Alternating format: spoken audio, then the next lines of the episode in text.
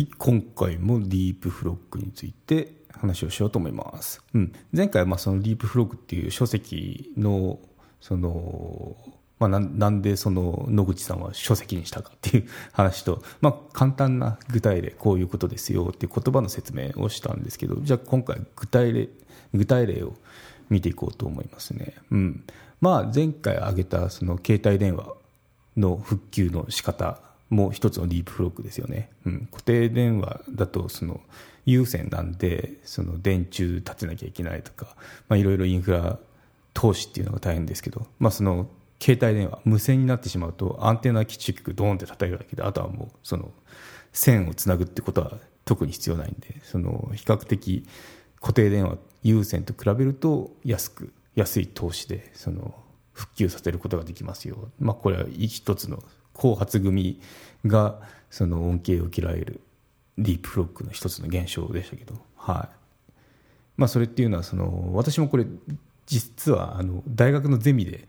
あのディープフロックっていう名前が出る前に聞いたことがあってそのアフリカだったかな？アフリカで当時そのガラケーがやっとこうみんなの手に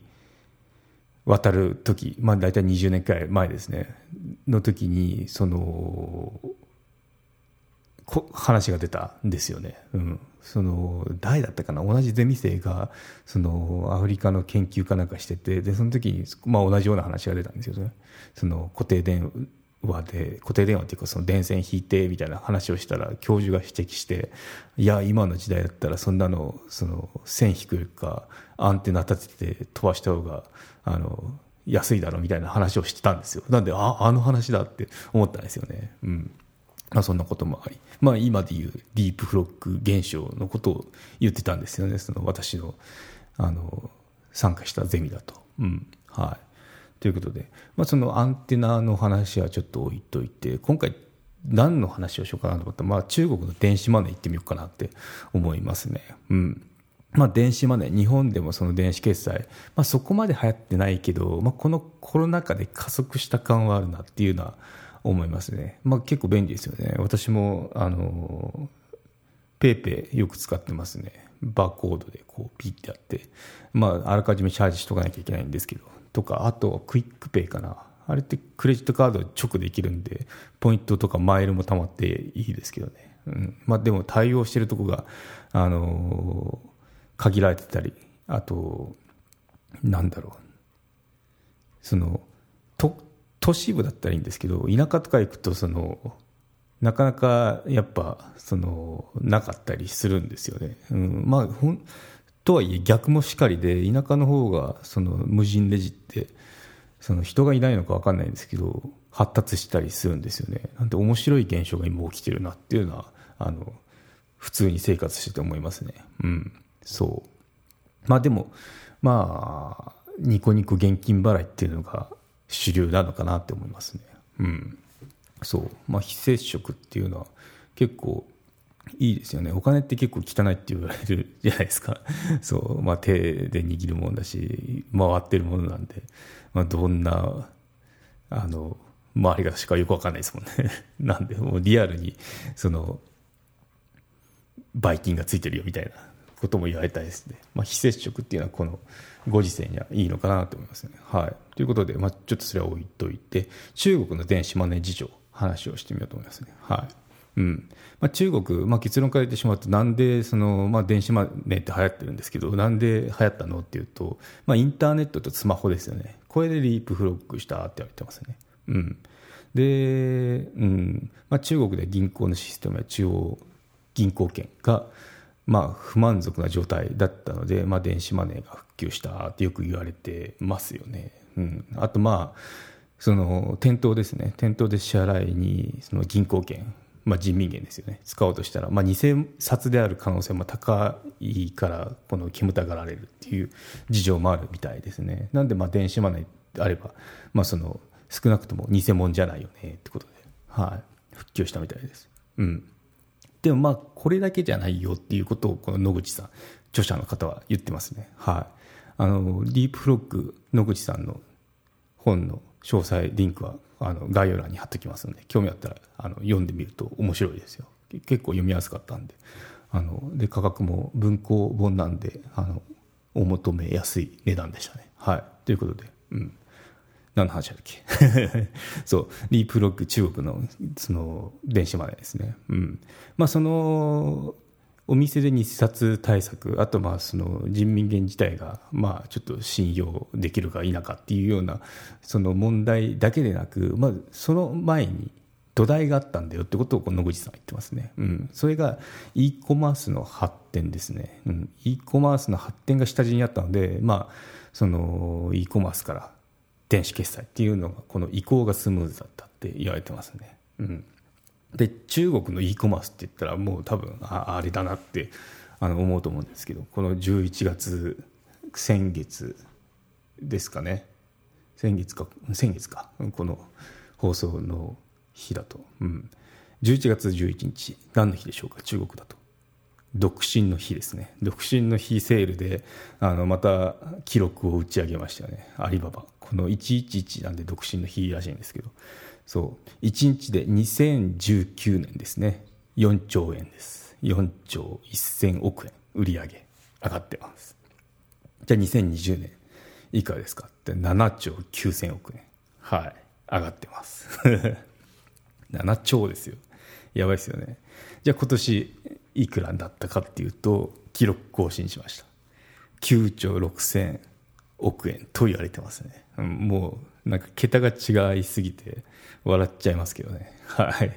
そうこんだけやっぱその e コマース復旧してるわけですよ中国だと。あとも人もいるし。でどんどんその経済成長もして買う余裕も出てきてるんでしょうね。はい。ということで。うん、じゃあなんでこの e コマース流行ったのっていうと、まあ、実店舗よりもネットで物を買う方が買う方が便利だったっていうのが挙げられますね、うん。まあ、これ分かるなって気持ちしますね、うん、実店舗って結構出品者側、まあ、そのお店持ってる人から言うとあ店舗費って固定費かかっちゃいますよね。で在庫も抱えなきゃいけないってことで、まあ、コスト高いですよね。で e コマースだったらコスト安く自分のお店が持てるんでいいですよね。ということで,、うん、で購入者が買う方にしてもメリットがあってネットでポチってすぐ来れば便利じゃないですか、まあ、これっていうのはその物流が発展してるっていうのが前提ですけどね、うん、なんでこの出品者側購入者側もその便利っていうのがウィンウィンの関係ですよね、うん、なんでまあこれも一つのリープフロッグですよね。そのあらかじめ物流網が整った状態でなければなければこのネットで物を買って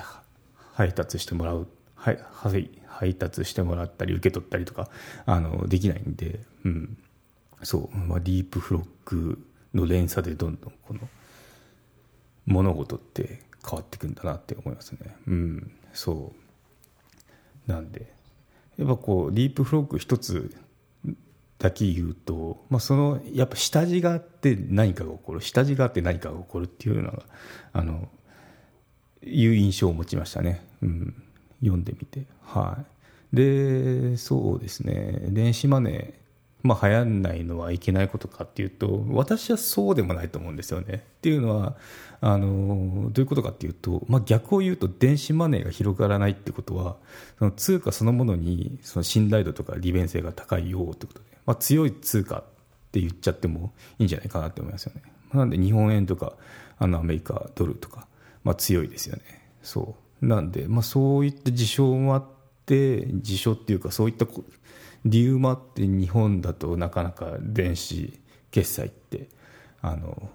流行んないのかなとは思うんですけどね。まあ徐々に変わりつつあるんで、まあ時間の問題かなっていうのはあるんですけど、うん、まあそのよく言われてる電子マネー決済しないのはあの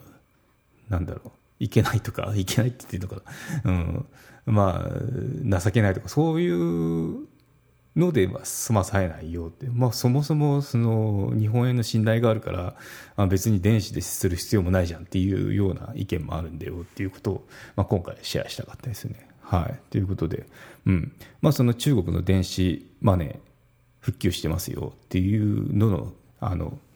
話で言うともともとその人民元自体がなんか大丈夫かなっていうその不安もあったっていうのと、あとまあその偽札ですよね、偽札問題っていうのがあって、その電子でまとまった方がいいんですよっていうことの前に e コマースが発展したから、そのシフトしやすかったっていうのが言いますよね。まあこれってあれかなと思いますね。あの、音楽を、その、ウォークマンとかじゃなくて、まあ、iPod で聴くような時っていうのは同じような感じかなってなんか私は思いましたけどね。っていうのはそのもともとそういう仕組みってずっと前からあったんですよね。ただこうちょうど合致したっていうのがその今から多分20年くらい前かな20年くらいのタイミングでその聞く土台もあるしでその聞くサービスっていうのも絶妙なこのタイミングで出てきた。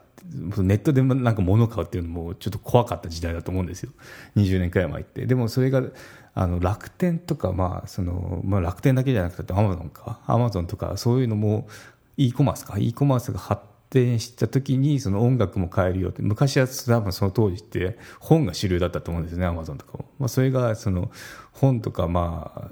雑貨とかだけじゃなくて音楽も。当時音楽っていうのはあの違法なファイルが出回った時代時代だったんですけどそこがアップルがそのなんだろうちゃんと音楽ファイルを販売するよって iTunes を立ち上げたんですけどでそこでこう合致したっていうのがそうあのあれだと思いますよね、まあ、iTunes 自体もそのある意味ディープフロッグですよね。前例があるわけですから本 Amazon があのいい感じでビジネス拡大してましたよっていうそこに今度本とか雑貨じゃなくて音楽持ってきたってところが。でそこでその意識の変化なんですよね。音楽っていうのはその違法なものをいろいろ探してダウンロードするものじゃなくてちゃんと正規品をあの聞く道を作ったっていう、うん、っていうのがなんかそこそことじゃあ買うの買うのはその仕組みができましたと。じゃ今度聞く仕組みっていうのに絶妙なタイミングで iPod っていうのを出してきてこの2つが融合した。で爆発的にヒットしたっていうのがそのそんな流れかなって私は思いましたね、うん、なんかそう絶妙なタイミングとその世の中の状況っていうのが合致すればすごい拡大の仕方をしますよね、うん、なんで、うん、面白いなと思います、今やその音楽を販売するネットで販売するっていうどころじゃなくて定額で聴く世界になっちゃいましたもんね。そう。そこもすごいなって思うんですけどこの2000 2021年、うん、サブスクがもう主流で車までサブスクですもんね、うん、なんでいろいろこうあの